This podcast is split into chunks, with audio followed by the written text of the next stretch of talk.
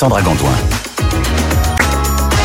90 minutes business avec vous, la libre antenne de l'économie de l'économie. Soyez les bienvenus dans 90 minutes business avec vous comme tous les jours entre 13h et 13h30 sur BFM Business. On est en direct en télé, en radio, mais en plus sur nos réseaux sociaux LinkedIn, YouTube, X et Facebook. On va parler aujourd'hui des jobs à impact, ces emplois pour rester fidèles à ses valeurs. On va expliquer exactement ce que c'est, quelle est l'importance de ces jobs dans l'entreprise et dans l'évolution de l'entreprise aujourd'hui avec nos deux experts. Bonjour Jenny Gauthier. Bonjour Sandra. Directrice générale du Mercato de l'emploi, avec nous comme souvent dans cette émission et avec vous François-Charles Debeune, fondateur de Newell. Bonjour François-Charles. Bonjour Sandra. Merci d'être avec nous aujourd'hui. Vous nous posez vos questions à cette adresse avec vous à bfmbusiness.fr. On va tenter euh, d'y répondre euh, au cours de cette euh, émission pendant toute une demi-heure. Pourquoi c'est important, Jenny, de parler des jobs à impact?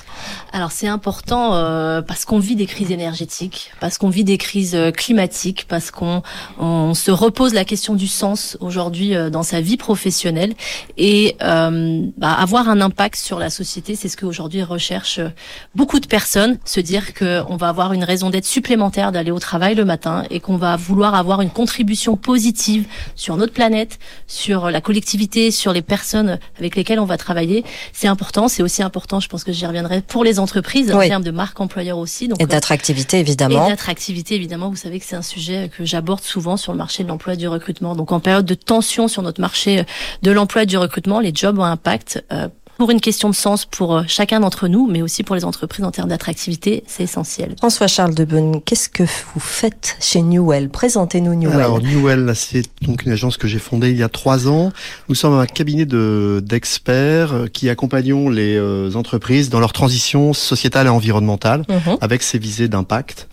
Euh, nous, nos clients sont généralement des entreprises qui travaillent avec des clients qui sont des très grandes entreprises du CAC 40 ou du SBF 120, qui aujourd'hui ont des politiques d'achat responsables qui sont de plus en plus incarnées, de plus en plus strictes, parfois même contraignantes. Et donc elles sont tenues aujourd'hui de se mettre en marche vis-à-vis d'elles pour rester dans une relation de partie prenante très engagée d'un point de vue de l'impact. Alors on, va intervenir à leur côté euh, en les formant, on va euh, définir des politiques, euh, des stratégies, et on va mettre en œuvre des plans opérationnels. Et souvent également, on va les aider euh, dans le, la redéfinition de leur gouvernance et des fiches de poste pour que la RSE, l'impact descende dans tous les métiers. Oui, c'est ça. Effectivement, ça va être l'objet de cette émission. L'un comme l'autre, je vais vous demander votre définition du job à impact. C'est quoi, Jenny? Mmh. Alors, pour revenir sur cette notion que j'évoquais à l'introduction, mais je pense qu'elle est fondamentale. Un job à impact, ça consiste à donner du sens à son quotidien en voulant avoir une contribution positive sur notre bien commun qu'est la planète et les hommes qui sont dessus. Donc c'est de vouloir trouver un job dans lequel ça concerne aujourd'hui tous les secteurs d'activité, évidemment l'énergie, l'eau, euh, les sols, la gestion des ressources, euh, de nos ressources, la biodiversité. Et mais ce qu'on voit aussi, c'est que ça va concerner des jobs dans tous les secteurs d'activité aujourd'hui. Il va y avoir des transformations en interne de nos jobs. Donc voilà, de manière générale, c'est vouloir euh, faire le bien pour la planète et pour les hommes. François Charles, dans vos clients, il y a, il y a des entreprises effectivement de tout secteur. Oui, alors si je peux effectivement juste rebondir. Bien sûr on voit bien, euh, on a finalement, l'impact, c'est quoi? C'est apporter une solution environnementale et sociétale. Donc, vous avez des, des, sociétés qui sont impact natives, qui se positionnent exclusivement sur ce sujet. Et à partir de là, quelque part, tous les jobs de cette entreprise sont des jobs à impact. Et puis, comme euh, le disait Jenny, il y a des entreprises voilà, d'industrie plus classique et qui doivent transformer leur métier. Et là, l'impact, il peut être euh, aux achats, qui deviennent des achats euh, responsables avec des conversations avec les fournisseurs qui deviennent très différentes. Ce ne sont pas uniquement le prix, le calendrier, mais qui mhm. sont sur les labellisations, la façon dont euh, le carbone est traité, tout un tas de, de, sujets, parfois même réglementaires. Et puis, vous avez les, par exemple, les directions financières. Aujourd'hui, tout ce qui est data extra-financière, DPEF devenu CSRD, modifie énormément euh, le travail dans ces équipes-là. Et donc ces, jobs se transforment, on loge de l'impact dans ces anciennes fonctions finalement. Ce qui est intéressant, effectivement, dans le, la mission que vous avez chez Newell, c'est que, à la base, quelle que soit l'entreprise, il faut effectivement établir un diagnostic.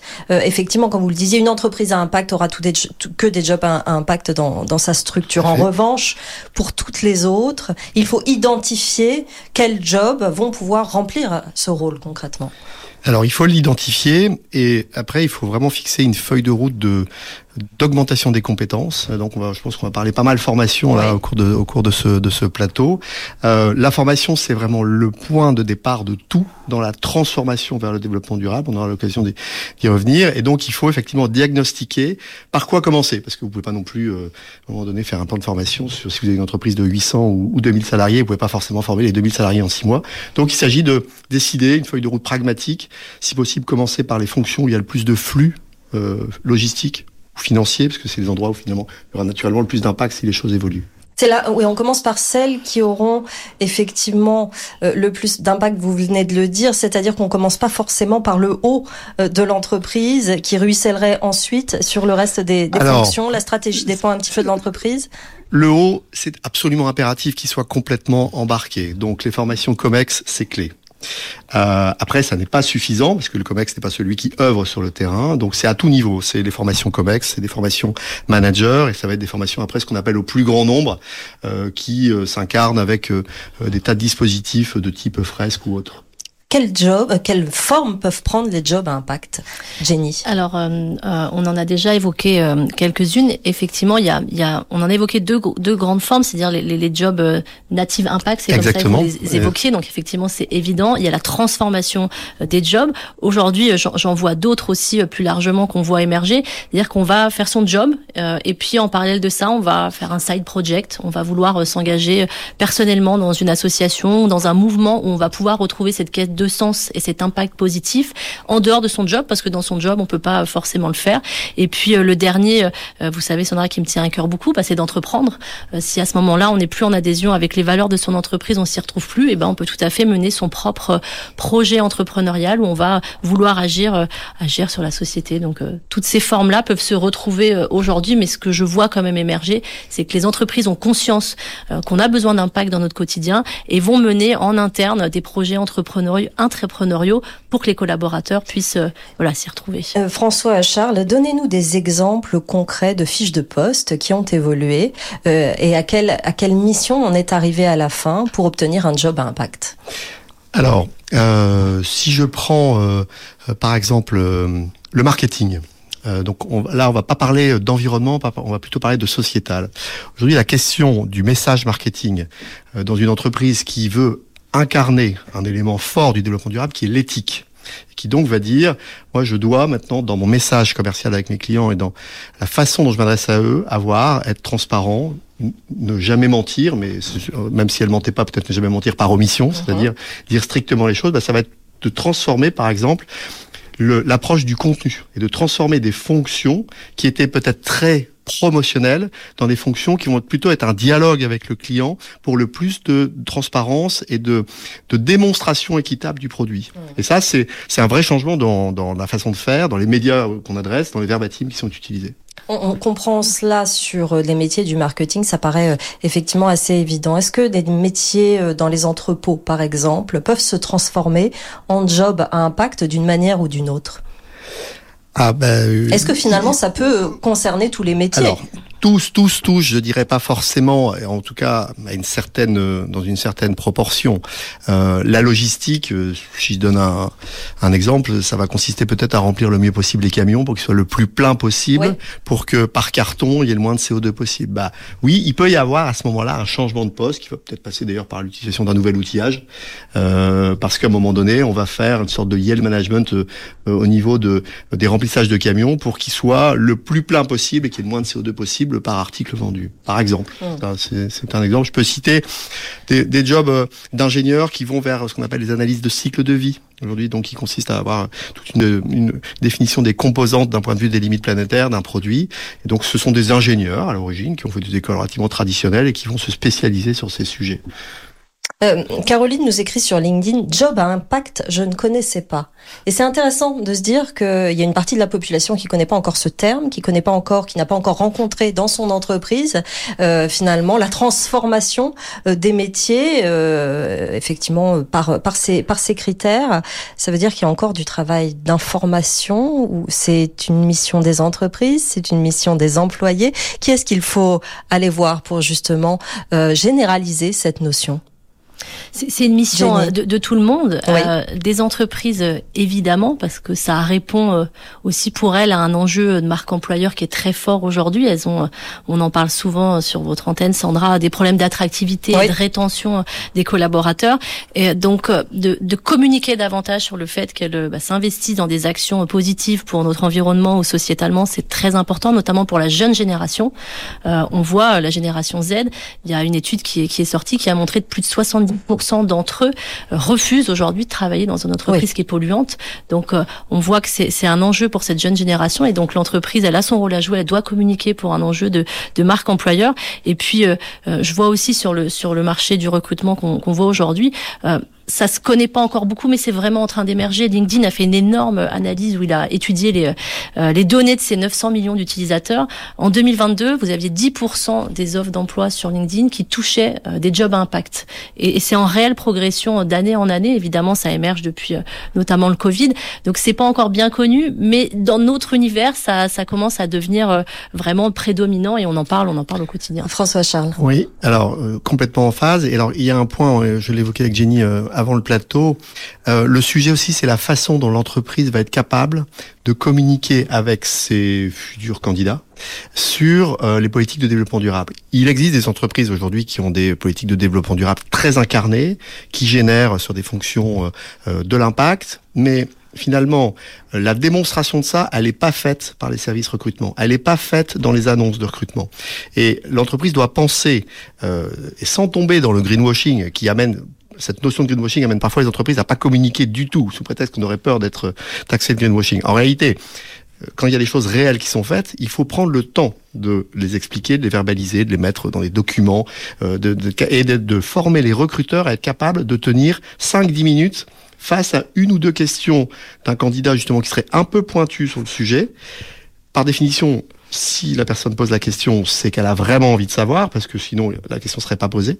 Et donc là, il faut que le recruteur sache dire, faire et parler de ses jobs à impact.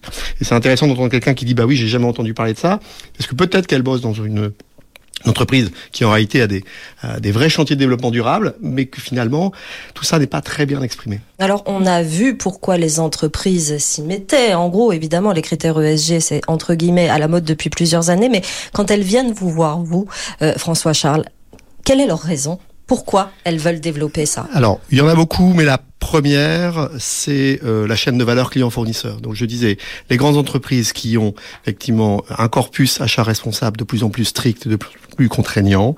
À partir de là, euh, mes clients qui sont plutôt des euh, ME ou ETI qui travaillent avec ces grandes corps, elles doivent être capables de faire la démonstration d'une politique engagée. Donc, un, elles doivent se mettre en marche. Deux, elles doivent aller chercher un label en général pour être capable euh, d'incarner à travers euh, un label connu sur le marché cette politique. Et trois, elles doivent être capables de le rédiger à travers un framework de KPI ou de, de, développement durable. Donc ça, c'est vraiment la principale raison. Il y en a d'autres, mais on est à plus de la moitié de mes clients qui ont ce problème-là intéressant et bon pour l'environnement. On adhère, nous dit Caroline, qui ne connaissait pas il y a deux minutes le sujet. Donc c'est très bien, euh, effectivement. Est-ce qu'on peut euh, mesurer euh, déjà combien de temps prend la mise en place d'une telle politique dans une entreprise, chez vous, chez Newell, par exemple? Alors, nous, on est là pour mettre en marche. Si on fait bien notre travail, au bout de 2-3 ans, on s'en va et on rend les clés à l'entreprise qui en fait vraiment un core business. Euh, on est très heureux si on travaille avec eux pendant dix ans, bien entendu. Mais euh, je veux dire, notre euh, vraiment notre mission, c'est il y a un besoin qui est exprimé. Le chef d'entreprise, on entend toujours la même question. Je prends le sujet par quel bout, par quel chantier je démarre, qu'est-ce que je dois mettre en place? Et donc notre travail, c'est de travailler sur effectivement l'ordonnancement, la visée à trois ans. On parle toujours de d'horizon 2050 en matière de développement durable. Personnellement, je trouve pas ça très intelligent. Je pense qu'une visée 2030, c'est très très bien. Euh, et c'est déjà beaucoup pour une entreprise. Donc nous, on, nous, on fait des, des plans de trois ans. On fait ensuite des lots en six mois. Et puis on travaille pour avoir une approche la plus opérationnelle possible. On aime bien s'appuyer sur des labels parce que les grandes corps les demandent. Pour, pour croiser le sujet de l'impact avec le business, il faut quand même accepter euh, parfois effectivement de recourir à des labels dont certains vont dire que ils sont pas tout à fait euh, les plus précis en développement durable. C'est vrai, mais ces labels progressent énormément. Moi, je vois le cas d'un label qui s'appelle Ecovadis, qui a deux trois ans était euh, se disait RSE, l'était moyennement, euh, l'est devenu complètement, a changé complètement sa méthode d'évaluation en 2023, la rechange en 2024, et ça resserre de plus en plus. Donc, on voit très bien qu'il y a une une vertu à utiliser ces méthodologies de marché qui finalement vont faire le job de rendre les choses de plus en plus précises et de plus mm. en plus incarnées. Jenny, on en parlait à l'instant, effectivement, la première demande, ça peut être effectivement dans, dans les relations clients-fournisseurs, mais il y a aussi cette, ce dont on parlait tout à l'heure, l'attractivité, comment on fait pour vendre son entreprise face mm. aux candidats? Et c'est quand même ça quelque chose qui est assez mesurable euh, si on fait cette, cette démarche de voir derrière les candidats qui affluent peut-être plus facilement. Exactement. Euh, Notamment, c'est ce que je, je, disais, et je redis pour les pour les jeunes en fait, c'est si aujourd'hui une entreprise s'engage pas euh, dans l'impact, euh, c'est sûr qu'elle va passer à côté de talents, euh, de talents jeunes pour elle, de talents qui vont pouvoir rester et se développer dans l'entreprise. Donc oui, effectivement, faut qu'on le mesure. Après, c'est c'est je, en, préparant cette interview, j'ai pas trouvé de d'analyse ou de statistiques qui montraient justement l'impact que ça pouvait avoir une entreprise qui communique efficacement sur son impact positif Qu'est-ce que ça peut avoir comme retour François Charles, est-ce qu'on a des retours justement sur l'attractivité euh, des entreprises Alors, euh, chiffré, non. Je vais pas, je vais pas savoir en donner.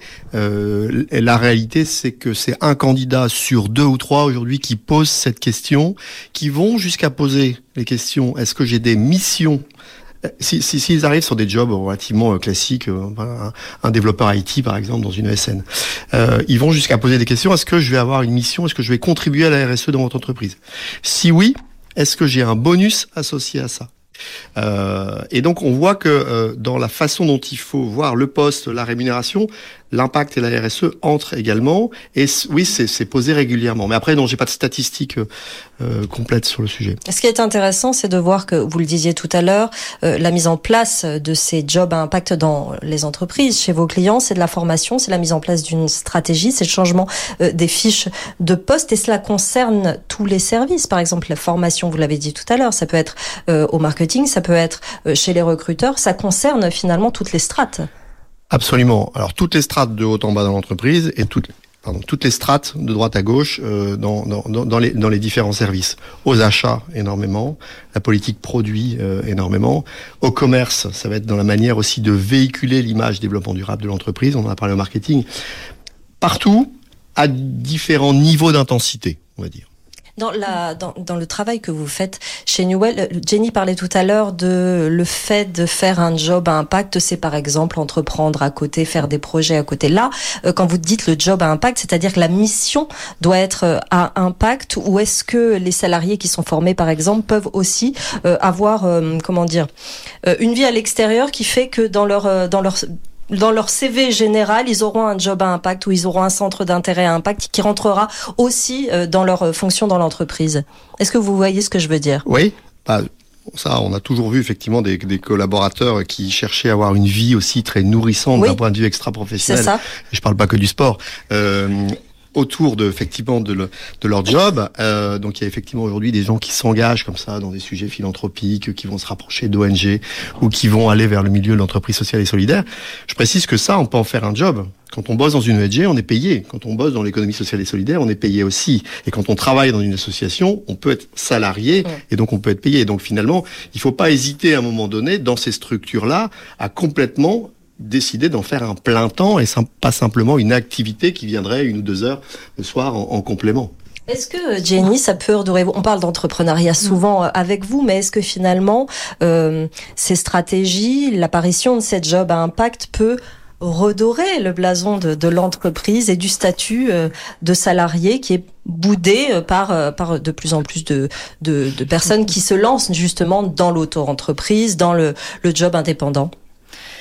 Évidemment, tout ce qu'elle va pouvoir faire aujourd'hui pour euh, développer son attractivité et fidélité va avoir un impact positif. Je pense que ce qui est euh, essentiel, c'est qu'elle pense profondément ce qu'elle qu'elle dit euh, et qu'elle et qu'elle agisse de manière très euh, très assumé, que ça soit pas juste un effet d'annonce où on va dire que euh, on, on s'engage dans l'impact et puis derrière il n'y a pas vraiment de conséquences, il n'y a pas de résultats, euh, que ça doit être profondément pensé à toutes les, les, les étages. Je parle souvent ici de l'importance du management. On parlait tout à l'heure des différents l'importance que ça ça aille du haut vers le bas et effectivement ça doit passer à toutes les échelles. Tout le monde doit être concerné, tout le monde doit être aligné dans cette direction-là, que ça soit le, le comité de direction, les managers qui sont le relais relais des messages de la direction et puis après l'ensemble de l'entreprise. Ça, c'est sûr que c'est aujourd'hui évident. Est-ce que vous pouvez euh, nous donner, euh, François Charles, des exemples de, de formation, d'intitulés de formation euh, qui, qui, que vous mettez en place dans les entreprises?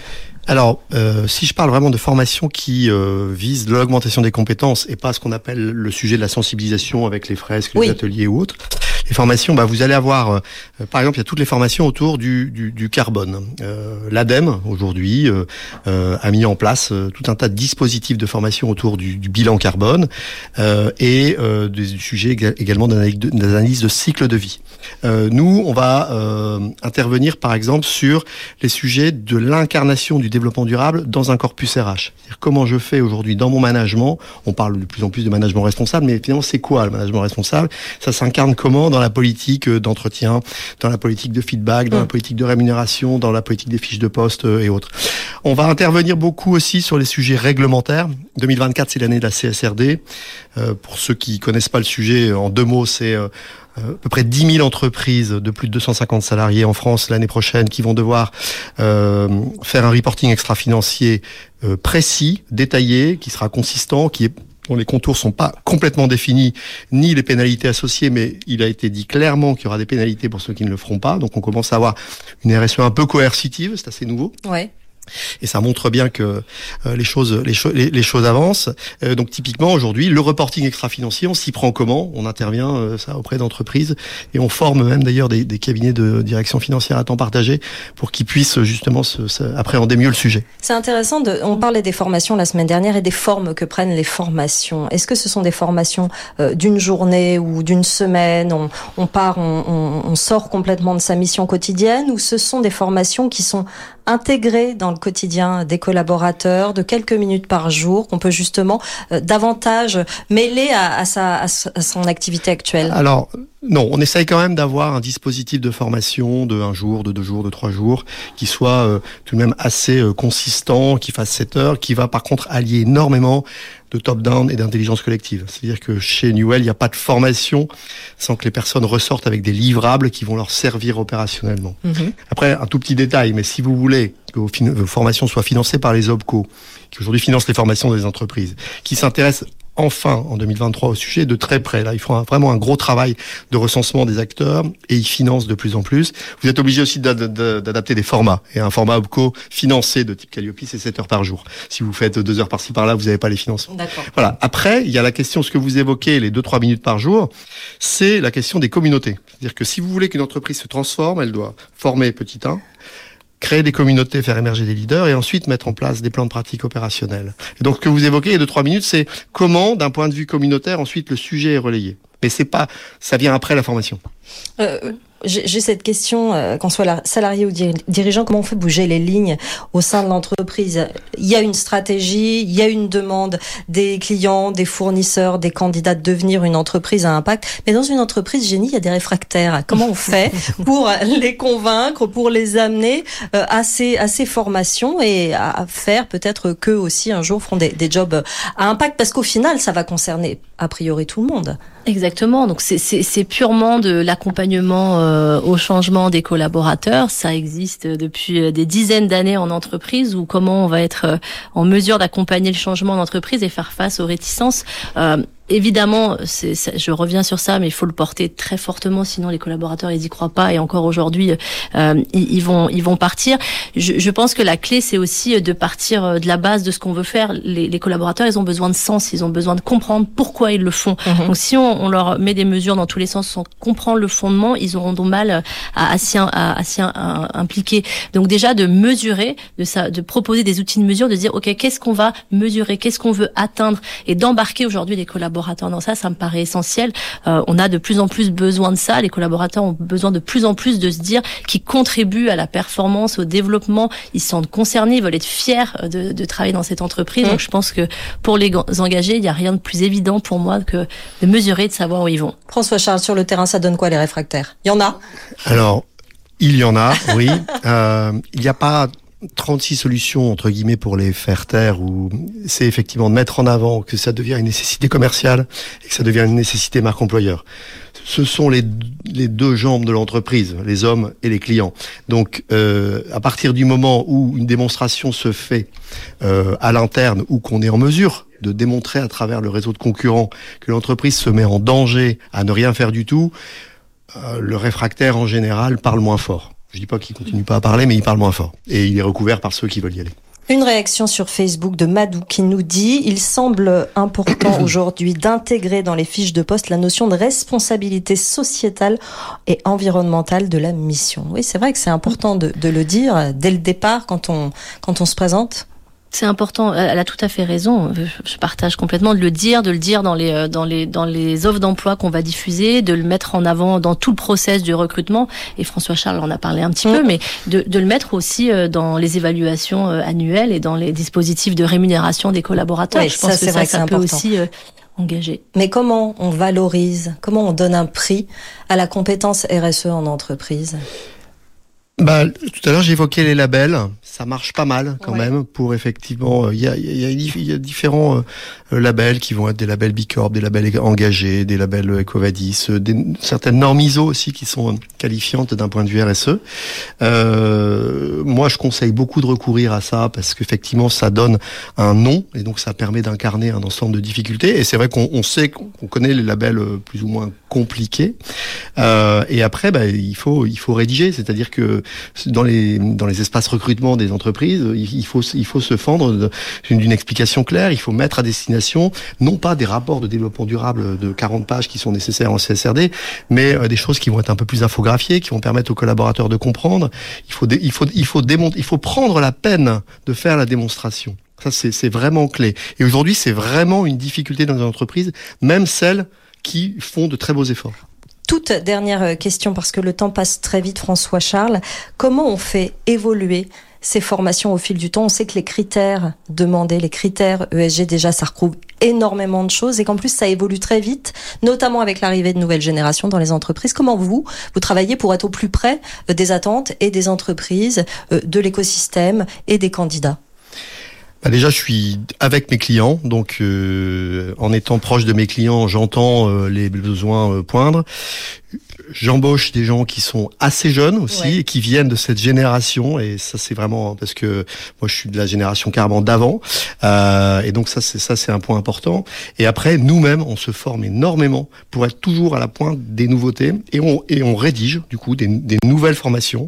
Là on a fait tout un tas de formations en 2023 on prépare la roadmap des formations qu'on va rédiger en 2024 et qui vont être des nouveaux sujets euh, euh, bah, autour de la CSRD effectivement il va y avoir des nouveaux sujets permanents qui vont tomber tous les ans. Et puis ça avant, on parlait beaucoup de carbone et de biodiversité. Aujourd'hui, il vaut mieux parler de limites planétaires. C'est plutôt la terminologie qu'on entend. Bah, on doit adapter nos contenus par rapport à ça. En permanence. En permanence. Mais bon, c'est le job d'une entreprise. Hein. C'est passionnant. Merci beaucoup, François-Charles Debeun, d'être venu nous voir, fondateur de Newell. Merci, Jenny Gauthier du Mercato de, de l'emploi, de nous avoir parlé de ces jobs à impact. Demain, nous parlerons de la gestion des salaires dans cette partie de l'émission à 13h avec nos experts. Vous nous posez vos questions toujours à cette adresse avec vous, à bfmbusiness.fr. La suite des programmes, 13h30, le meilleur des experts sur BFM Business, suivi du monde de Poincaré à 14h. Passez une très bonne journée sur BFM Business.